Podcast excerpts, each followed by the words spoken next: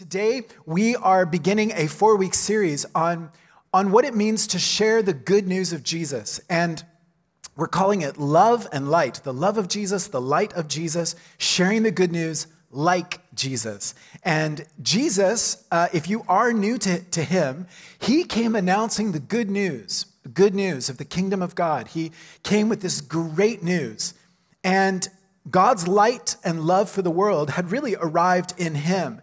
And so, for the next four weeks, we're going to be asking the question how can we be active participants in sharing Jesus' love and Jesus' light to the world?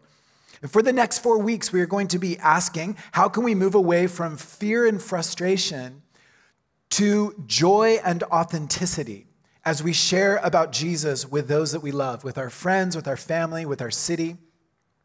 Each of our four weeks in September, we'll be learning to share the good news like Jesus. And so, if you are new to Him, if you're new to Jesus, uh, you might be puzzled right at this moment, confused, because you'd be going, Why would I be interested in a four week series on sharing a faith that I don't believe in? Right? Why, why am I here? Why would I be interested in four weeks uh, about sharing about a faith I'm just exploring? Right? And so that's a good question, and we're glad that you're here. But let me say two things. If you are new to Christianity, let me say this. First of all, I'm so glad you're here because each of the next four weeks, you are going to be hearing from some of my friends who, in the last couple years, two to three years, have encountered Jesus for the very first time. And they're going to come on this stage and they're going to share their stories. And I hope that it's encouraging for you to hear their stories of what God has done in their life and how God has poured his love into their, into their life. So I can't wait for that. But secondly, I hope that you catch some joy. Keyword is joy and hope. The, the, the joy that many of us have when it comes to Jesus. And I hope that you'll, you'll taste some of the goodness of Jesus. And once you truly see him, uh, that you too would want to be changed by him and that you would want to share the good news with others in your life. And so that's my hope. Um, I want to pray as we dive into this. Uh, I want to make uh, an announcement, though, really quick. Uh, there's a little tribe of us who every Tuesday morning gather uh, to study the Bible, and we gather at 6:30 a.m. And uh, every time I make that announcement, usually there's a bit of a groan. Uh, maybe it wasn't. Uh, maybe you didn't groan. You didn't groan. Thank you. 6:30 a.m. on Tuesday mornings. If you like coffee and you like the Bible, um, you're welcome to join us. We're going through the book of James from 6:30 to 7:45 every Tuesday morning here in the chapel. Don't come this Tuesday or next Tuesday because the there will be no one here. But it starts on September 19th, and uh, we get into groups of three. Uh, we call them apprentice groups, uh, groups of three.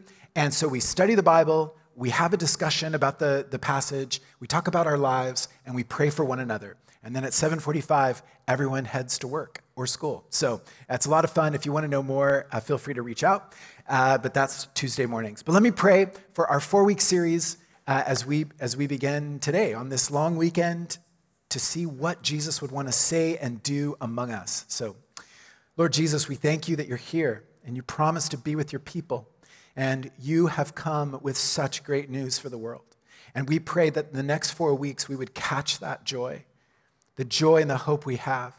And God, I pray that some in this room in the next four weeks would, would maybe give their lives to you for the first time. And some in this room would, would, would feel uh, drawn to you um, and the hope that they can have in you. But Lord, all of us, may all of us catch the joy of sharing um, this beautiful life that you've given us with others. So we pray that each of us, that it would become contagious among us, that this joy would be um, something that just permeates our church as we think about our city and the many people we love, that they would come to know you. And we pray this in your name. Amen. Hey, by the way, I just want to say, I was just chatting with a bunch of you here. There's a lot of good people in the room right now. If you ever want to be in a room with a lot of good people, you're in it. And you're here, so it's good. Um, and I hope that I hope that as relationships begin this fall, that you'll find that you're starting to get to know some people around you, or you're getting plugged into a group. Because we really believe here at North Langley that you cannot follow Jesus alone. It's not about being a lone ranger. It's about following Jesus in a community of those that love you and know you. So I hope that as this fall kicks off, that um, you'll be intentional about taking a step towards some kind of community. Um, but let me ask this. Uh, I've asked this before. It was about four years ago I asked this question. But how many of you know the name Albert McMakin? Albert McMakin. Anyone know that name? Anyone know that name? If, if, if a couple of you do, um, you just are get the you won the prize because very few people know that name. How many of you know the name Billy Graham? Billy Graham. Okay, hopefully most of you in the room know the name Billy Graham. Billy Graham, one of the most influential preachers of our age. He uh, shared the good news of Jesus with millions of people around the world in the 20th century. But who's Albert McMakin? Who's he? Well, Albert McMakin is uh, a very simple fellow who invited Billy Graham to encounter Jesus. And so Christianity Today describes the connection between the two men um, and what happened when Billy Graham was just 16 years old. Listen to the story. The story of Billy Graham's conversion is well known. In the fall of 1934, Mordecai Ham, a Kentucky born Baptist revivalist, pause, is that not the coolest name on the planet? Mordecai Ham. That is the best name. I love it. So he's this Kentucky born revivalist. Okay, came to Charlotte and preached a powerful sermon. The revival stretched over weeks, and for the first week or so, the Grahams didn't attend. Billy was persuaded to check out Ham by Albert McMakin one of his father's most trusted employees. There, in response to Ham's powerful teachings about sin, Billy famously made a decision for Christ. Later that night, standing in the Graham's breakfast room with fixings, fixings, I love that, fixings for a sandwich, Billy shared his experience with his family. Putting down his sandwich, he turned to Morrow and said, Oh, mother, I've been saved tonight. Now, none of us know Albert McMakin, right? A nobody, let's say, quote unquote, deeply loved by God, but a nobody on the stage of world history, right? But he was just a normal employee on a normal farm, right? But he gave a simple invitation to a 16 year old named Billy come and see. Come and see. Come check out Jesus. see for yourself. You know, sure, Albert was inviting Billy to see a preacher, right? But that's not really who Albert was inviting Billy to see. This was about Jesus. What Albert McMakin was saying was this Billy, come and see Jesus. Come and see the good news. Come and see the love of God. When we talk about the word evangelism, most of us in the room are a little scared by the term. A recent Angus Reid study showed that only 29% of religiously committed people in Canada viewed evangelism positively. Well, why is that? Well, it's probably not rocket science. Why, why are we afraid of that word, evangelism? Because it, it carries some baggage with it. it. It feels like it's a marketing campaign, right? Or a pushy, someone who's pushy, a door to door salesman. Or we feel like we're going around promoting some kind of pyramid scheme or something like that, right? But, but let me frame it this way. If you, it, it, this is sharing about Jesus, it, it's, it's not about pushy sales techniques or whatever it is. That's not it. It's, it should be anchored in love. It's, a, it's about love. It's about loving someone, loving Jesus, and loving someone else in your life enough to want to share about that love. It's this relationship of love. And if you love something, don't you want to share it with somebody you care about? If you love something, don't you want to share it with someone you care about? Of course we do. We do this all the time. When Tanya and I were, were just dating, uh, actually, I think it was even before we were dating, interested in one another, um, I, I realized she had never seen the Star Wars trilogy, and she realized I had never seen the Anne of Green Gables uh, hours and hours of that. So we were like, oh, let's watch one Star Wars one night. So we were hanging out with a bunch of friends. Uh, we went to Trinity Western, so there was a bunch of friends. And, oh, we go to uh, a, another person's house and watch Anne of Green Gables. And anyway, it was not fair because Star Wars is much shorter than Anne of Green Gables. Um, and so, anyway, so but you're sharing these things. You're like, I want you to know this that I love, and then she's like, I want to know, I want you to see this. When I, when uh, in those early, in my early 20s, when I was diving into bands that I love, I would find one and I'd want to share it with Tanya. I'd buy her a copy bands like Sigur Rós or Radiohead or you know Polyphonic Spree or you know Postal Service, Death Cab for Cutie, all these bands. I would always want to send her a copy so that she could hear the music. Or my own hometown, right? I'm from Oklahoma. And so I remember the first couple times Tanya came to visit my family in Oklahoma, and I got to show her the places I went to school and my favorite places where I eat. And uh, that's a good thing. People are like, I always drive through Oklahoma. I'm like, listen, Oklahoma has two great things wonderful people and incredible food at very low cost. And so I would encourage you to travel there one day um, to get to know my home state. It's like, it's, it's wonderful, and you want to share that. And so I want to just frame this to, to go, this is normal. Like, like if you love something, you want to share it, right? You do. And it's just natural. It's almost not natural if you don't talk about it.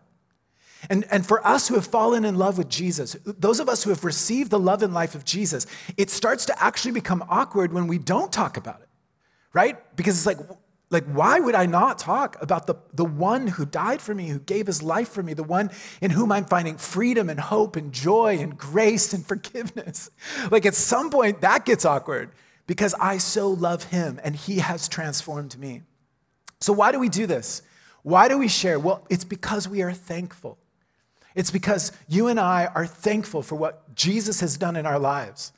Rowan Williams, the former Archbishop of Canterbury, says it this way quote, gratitude is why we do it, because we can't help it. Why are we seeking to share the good news of Jesus Christ? It is because we've received, catch this, we've received without payment an inestimable gift, which will not stay still in our hands. Picture that.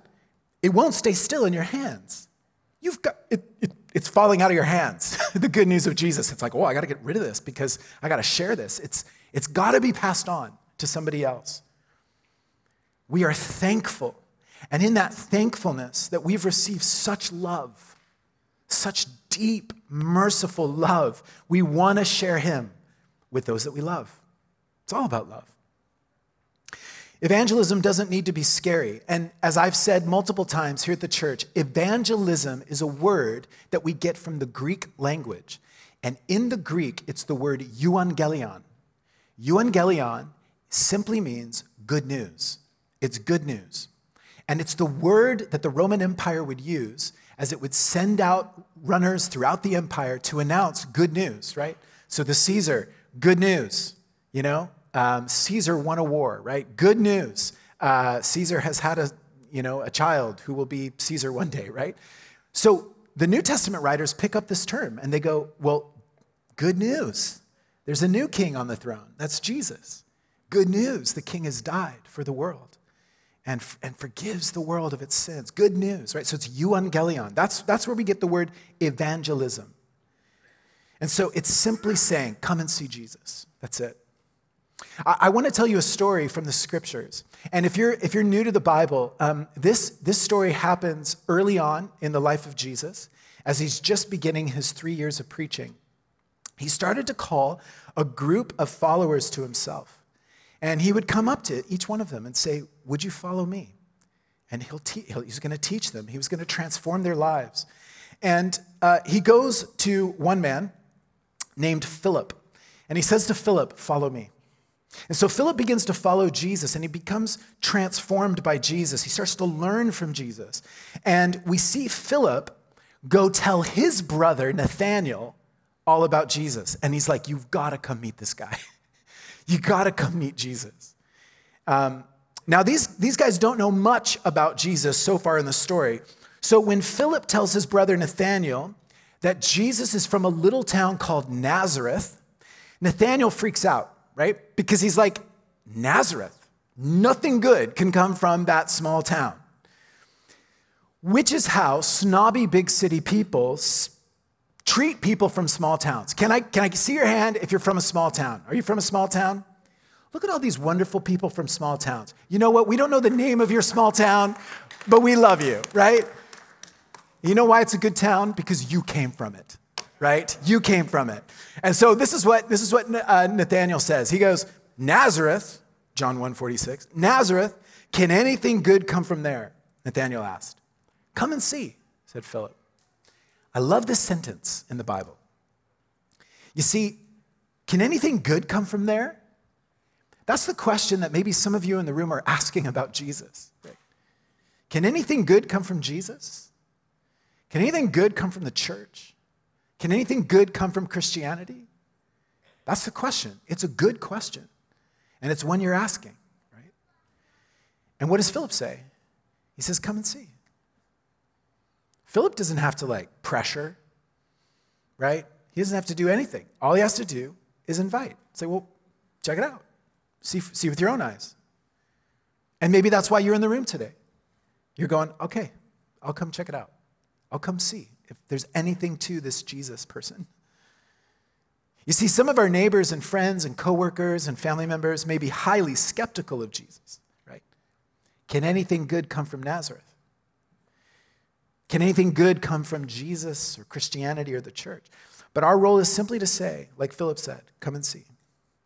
Our loved ones may be willing to check out who Jesus is. Why? Because they love us. They trust us, like Nathanael trusted Philip. See, the good news of Jesus has always been passed on through ordinary individuals who love one another. This is not a marketing campaign, please. This is about one person loving another. James Lawrence writes this. He says, quote, "The majority of people who come to faith in Christ do so because someone they know shows and shares. That's going to be key. We're going to look at that in the next few weeks. Shows with their own life, but also shares with their words, their faith with them, however falteringly. totally, right? We're not going to do this right. We're going to kind of trip over ourselves sometimes. The words aren't going to be perfect. Our invitation might be awkward. It's okay.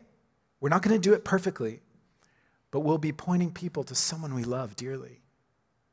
So listen to Philip. Come and see. It's so simple. One brother to another brother.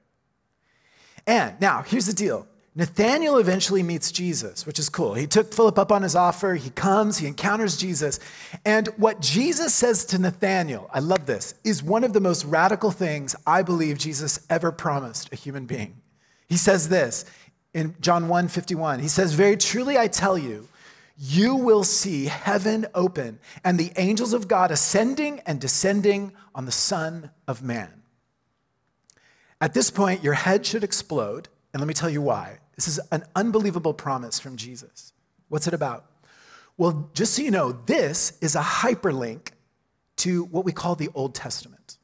Hyperlink, right? You click it on an email, whoop, and it takes you somewhere completely different, right?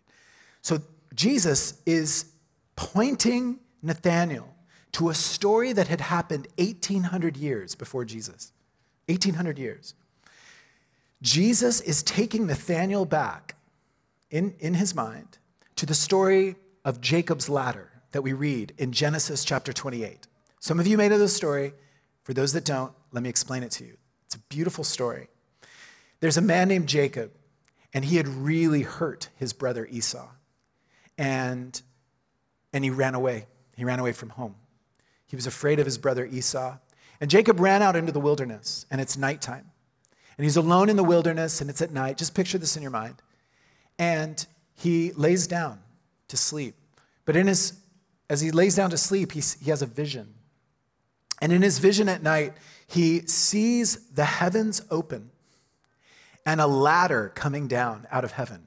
It's a wild vision. Can you see it in your mind? And on that ladder, angels were going up and down the ladder.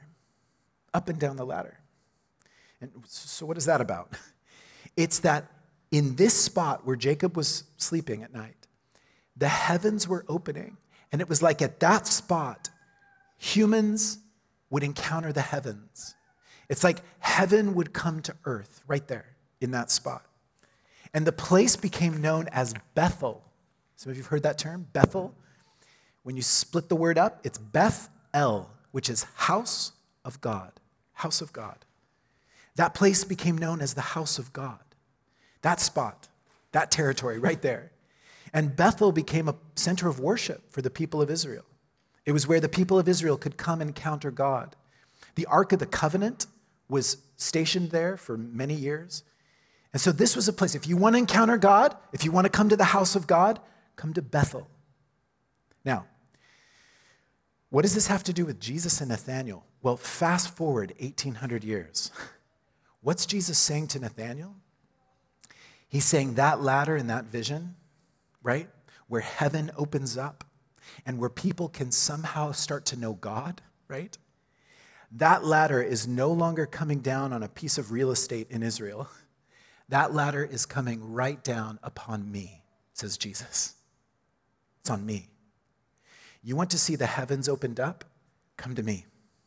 You want to know the love of God? Come to me. You want to come into the house of God? Come to me. You want to know the forgiveness and grace and mercy and healing and life changing transformation of God? Come to me. It's no longer about a building, it's no longer about a piece of property in Israel. It's about Jesus.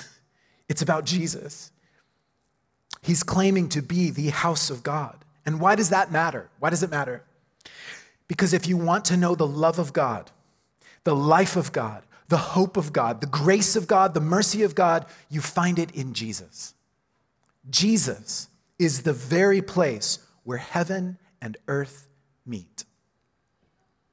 So, why does this matter? When we, like Philip, invite someone we love to meet Jesus, that's what we're inviting them to. We're inviting them in, we're inviting them to the one, Jesus, who can reveal the love of God. We're literally, we're inviting them to the one in whom God is pouring his life out on the world. Jesus is the place where heaven and earth meet, where we taste God's life and his love and his grace and his forgiveness and his hope and his reconciliation and his mercy. And who doesn't need those things? We all do. So let me ask who is the neighbor, the friend, the coworker, the family member who needs you to do what Philip did for Nathanael? Who's the family member, friend, coworker, neighbor who needs you to do what Albert McMakin did for Billy Graham? Come and see. What I would love to challenge all of us to do is for the next four weeks to pray for three people three or four people. Who are the three or four people in your life that you would, because you love them, because you care about them, um, you would love for them to encounter Jesus? Would you commit to praying for three, right now, like on your phone, on a sheet of paper? Start to write some names down. And think to yourself, who is it that I would love to see encounter Jesus? As we think about that, let me also challenge you, and hopefully this doesn't feel too gimmicky because it, it actually works for me. So if it doesn't work for you and it feels weird, don't do it.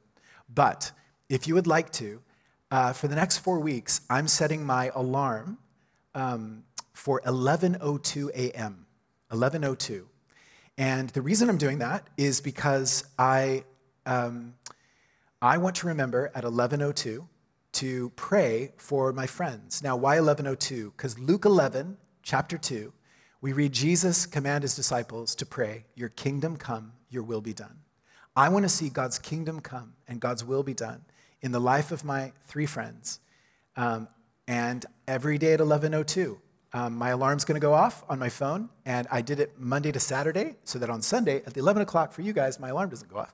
But um, but uh, but every day, Monday to Saturday at 11:02, to pray for my friends. And you can join me in that. How cool to think that hundreds of us across our city at 1102 are just pausing to pray for our friends that they would come to know Jesus.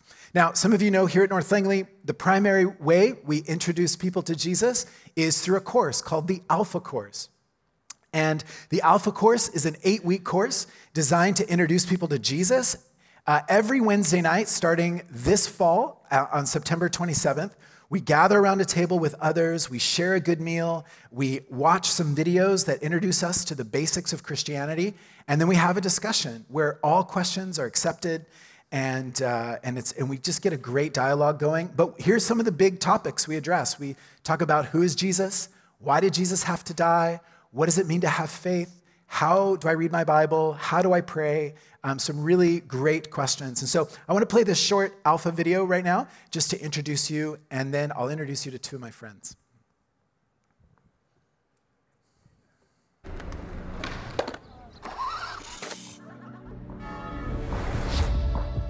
Life moves fast, doesn't it?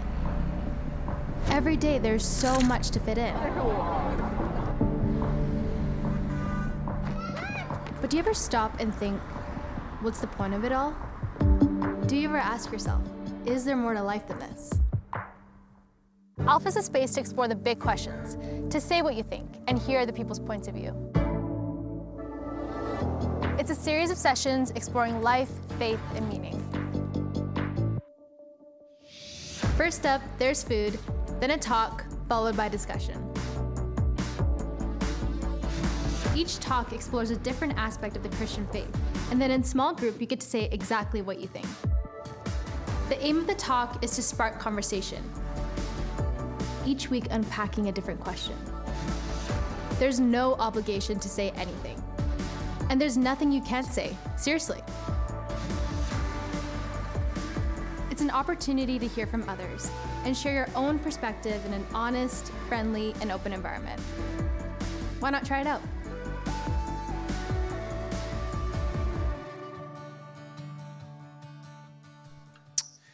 Okay, uh, I would love to invite my friend Laura up on stage. Laura, can we welcome Laura as she comes up? Laura, thank you. Thanks for sharing your story. And um, my wife and I have had uh, the joy of getting to know Laura the last couple years and just to watch what Jesus is doing in your life, which is pretty awesome. And um, actually, I didn't mention this in the first service, but uh, Tanya and I went to a conference, an Alpha conference in London this year, and at the same time, Laura was in London, so we got to go to the conference together, and it just felt like. Hence the shirt, yeah. yeah ask me about Alpha. So, um, anyway, Laura, do you want to just share a little bit about sure. your journey with Jesus? Like, were you in church a couple years ago, and then what God has done? Mm-hmm. Yeah, give us the tip of the iceberg. Sure. Um, so, I grew up in England, and uh, I wasn't raised in a Christian family, but I did attend a Christian boarding school for about seven years. Um, and I would say my experience of that was, even though I learned about God, it was more corrective rather than love. Um, and so when I left there, um, I didn't pursue faith and, or God or a relationship with Jesus. Um, and then I moved to Canada three years ago. Um, and I moved in with a family who attended here, North Langley.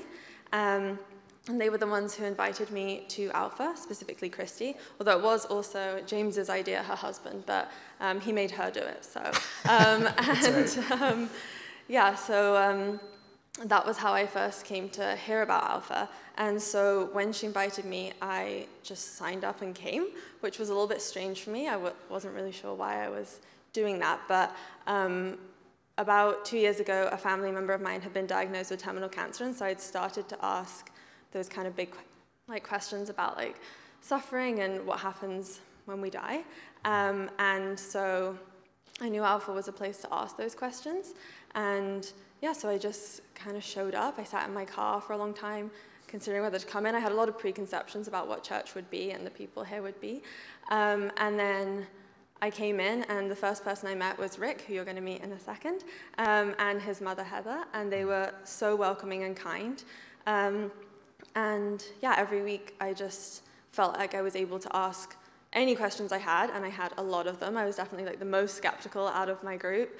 And um, yeah, and then um, I somehow managed to miss that um, Alpha, if you've never like watched it or attended, actually was founded in England.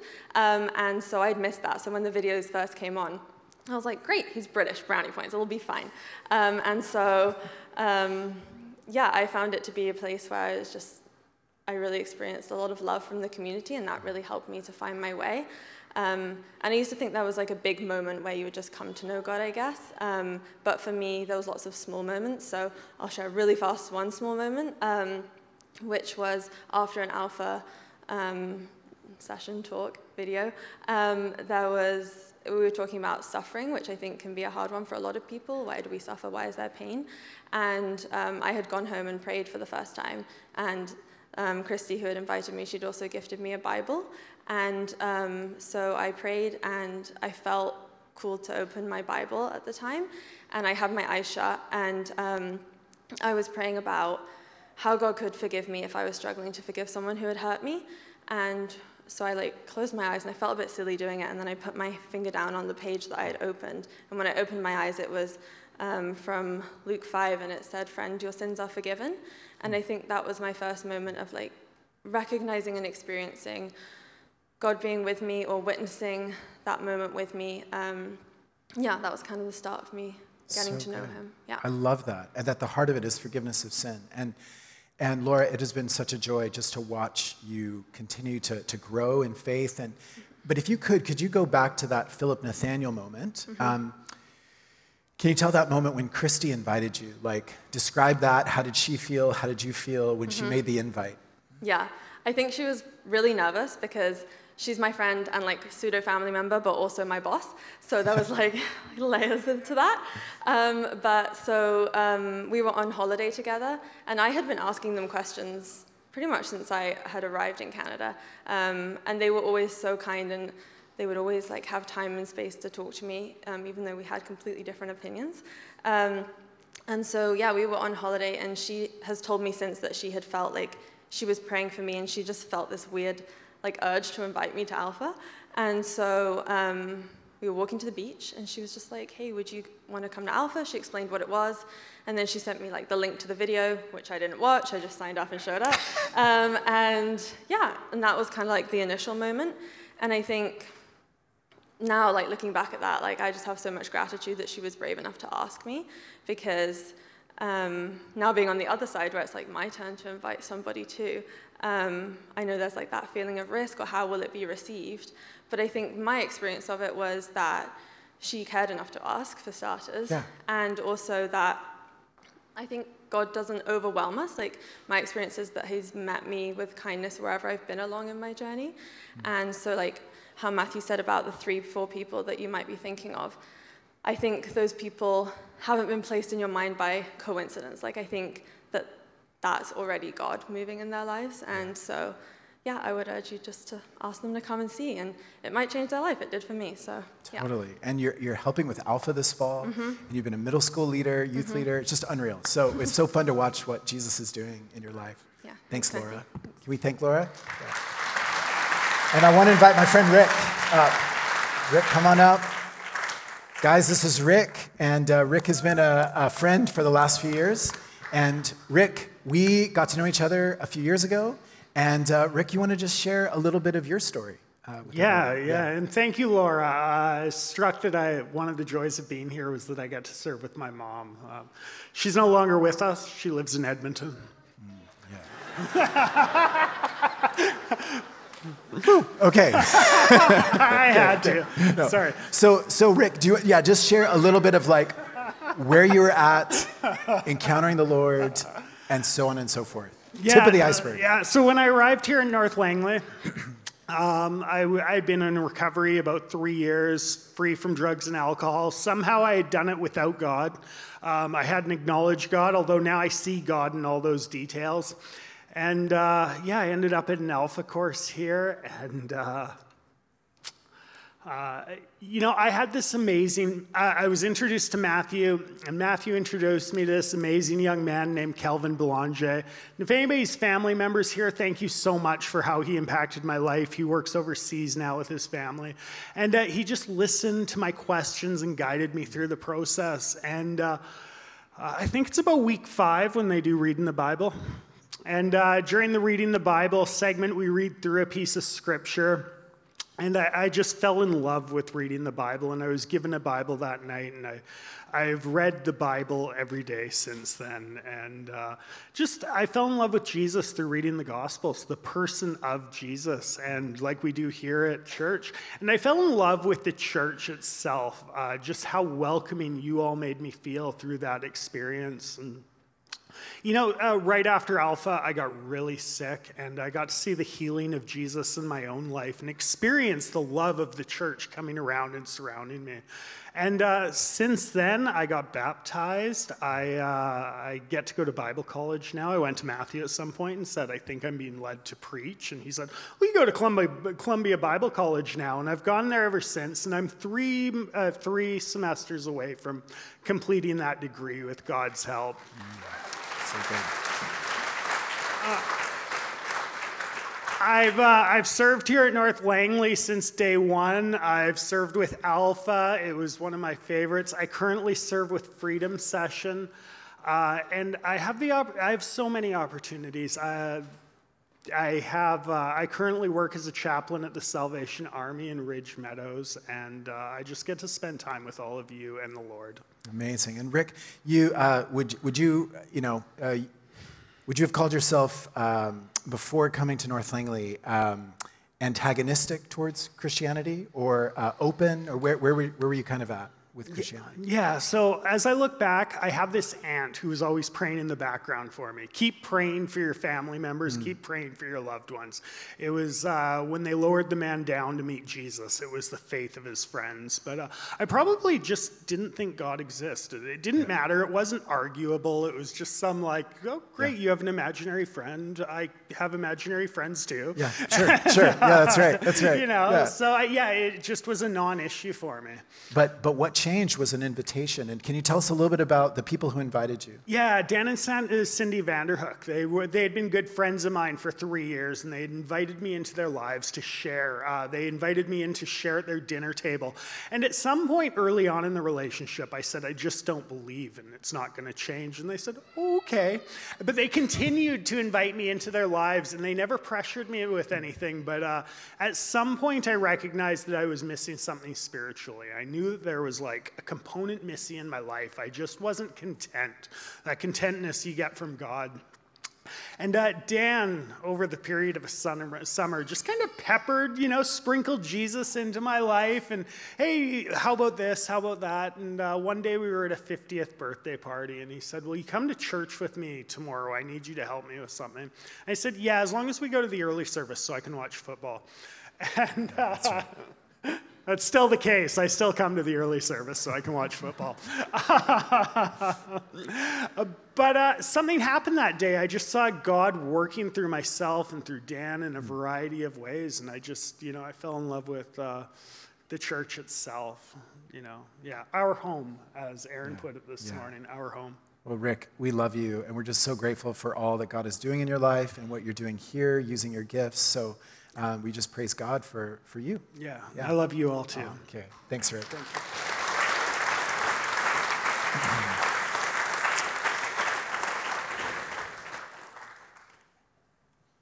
My hope is that stories like these that we're going to hear throughout the next few weeks will inspire you to be thinking about who the Holy Spirit is prompting you to pray for.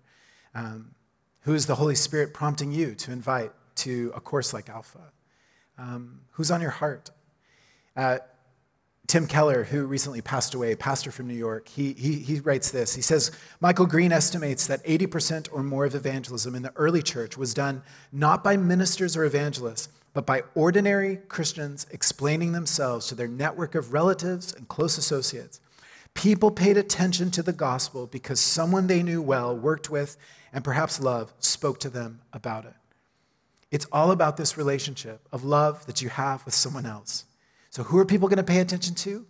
To you, to me, to us, to, to, to those that, that love us, that we love them. Can anything good come from Nazareth? Come and see. Come and see. I love what Darrell Johnson says about evangelism. He says this Evangelism is simply joining into a conversation the Holy Spirit is already having with someone. And the question you and I have to ask is what is God already doing in the lives of our friends? How is He already moving and working? And some of you here, as you're coming to know Jesus, the question is what is God already doing in you? As you are beginning to taste and see the love of God. So there's a risk here. There's a risk. And uh, we want to pray right now. Take a quiet moment to just pray for the next few weeks and what, what it looks like for us to love those around us. So, would you close your eyes? Just join me in prayer. And we're just going to ask Jesus to move in the lives of our friends. And so, these three or four friends that came to mind, would you, in a quiet moment here, lift their names up to the King and pray that in the next number of weeks, God would be moving in their lives. And so, we just want to take this moment, Jesus, in a prayerful way. We just come before you, knowing that you love our friends you see the love we have for them, And we pray in your mercy that they would come to know your love. North Langley, as we think of these names that come to mind, be reminded of this. In John 12, Jesus says this When I'm lifted up from the earth, I will draw all people to myself. Jesus is drawing the world to himself, and he does it at the cross of Christ. And we're going to remember his body given for us and his blood shed for us. And so, would you take the bread and the cup? And um, our ushers will walk up and down the line here. And if anyone's forgotten, um, you can just lift up your hand and they'll pass you uh, the bread and the cup. But we're coming to remember the cross, the moment Jesus laid his life down for the world with such love.